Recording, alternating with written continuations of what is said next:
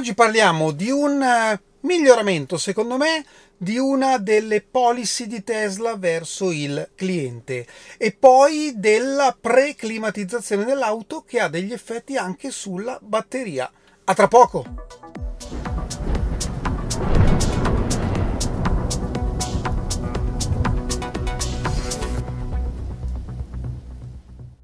Bentornati a Lampi di Tesla. Cominciamo oggi con una notizia secondo me molto interessante e che lascia ben sperare per il futuro, ma vediamo un po' di capire di che cosa si tratta.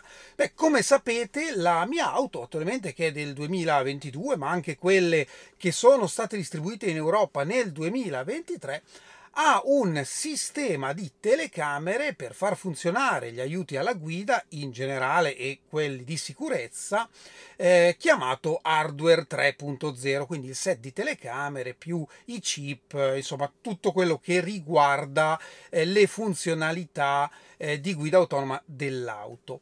È uscito ormai da quasi un anno un po' meno negli Stati Uniti quello che viene chiamato hardware 4.0, quindi la naturale evoluzione del 3.0, che comprende per esempio telecamere con una risoluzione migliore. Ora, in Europa solo le ultime Model S e Model X consegnate, quindi diciamo da quelle da marzo in poi, probabilmente anche qualcosina prima, hanno l'hardware 4.0. Beh, a che cosa serve questo preambolo? Per dirvi che rispetto all'Europa, negli Stati Uniti anche eh, le alcune Model Y sono state consegnate con hardware 4.0 e fin qui mi direte dov'è il problema? Il problema sta nel fatto che alcune funzioni della guida autonoma non sono disponibili per hardware 4.0 come per esempio la guida autonoma completa e quindi l'FSD, cioè quella che prima era definita la beta, cioè la guida autonoma al massimo potenziale che funziona in qualsiasi contesto, anche in città. Perché non funziona? Beh, non è una novità per Tesla, perché già in passato, quando è passata per esempio da Autopilot 1 ad Autopilot 2, quindi da una telecamera anteriore alle attuali 8 telecamere esterne, per qualche mese nessuna funzione di autopilot era disponibile. Questo è un comportamento, diciamo così, abbastanza comune, cioè Tesla lancia prima l'hardware e poi adegua il software con tempistiche variopinte. Ecco, fatemi dire questo, non faccio altri riferimenti perché già lo sapete, legacy sensori. Ma oggi non stiamo parlando dei sensori. Perché vi parlo di policy?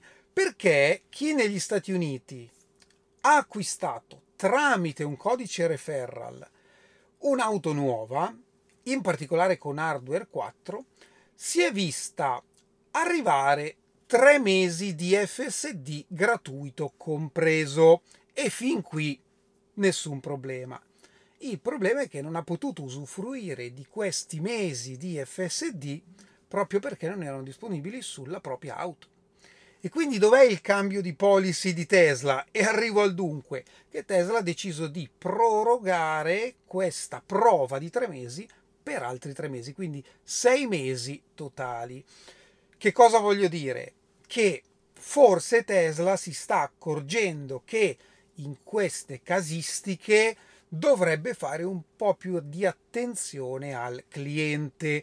Che cosa significa per chi ha ritirato l'auto nell'ultimo anno, che non ha quindi sensori, che magari in futuro Tesla potrebbe decidere, spero in futuro prossimo, di compensare in qualche modo coloro che hanno acquistato autopilot avanzato senza sensori e a oggi non hanno ancora avuto né il Summon né l'Autopark disponibile, quindi hanno pagato delle funzionalità, ancorché scritto che sarebbero arrivate in futuro, però materialmente non le hanno mai avute. Insomma, speriamo bene.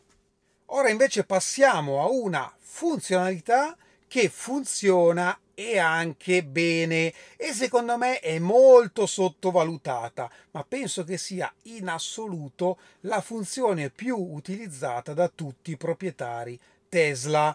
Io per esempio la uso assolutamente tutti i giorni. Sto parlando della preclimatizzazione dell'abitacolo. Cosa significa? Che sia se fa caldo sia se fa freddo, prima di arrivare in auto io dall'app posso andare a portare l'abitacolo alla temperatura che voglio. Quindi se fa caldo io 5 minuti prima di andare in auto porterò la temperatura da magari 50 gradi, anche di più, ai 20-22 di, di comfort prima di salire in auto. E la stessa cosa d'inverno.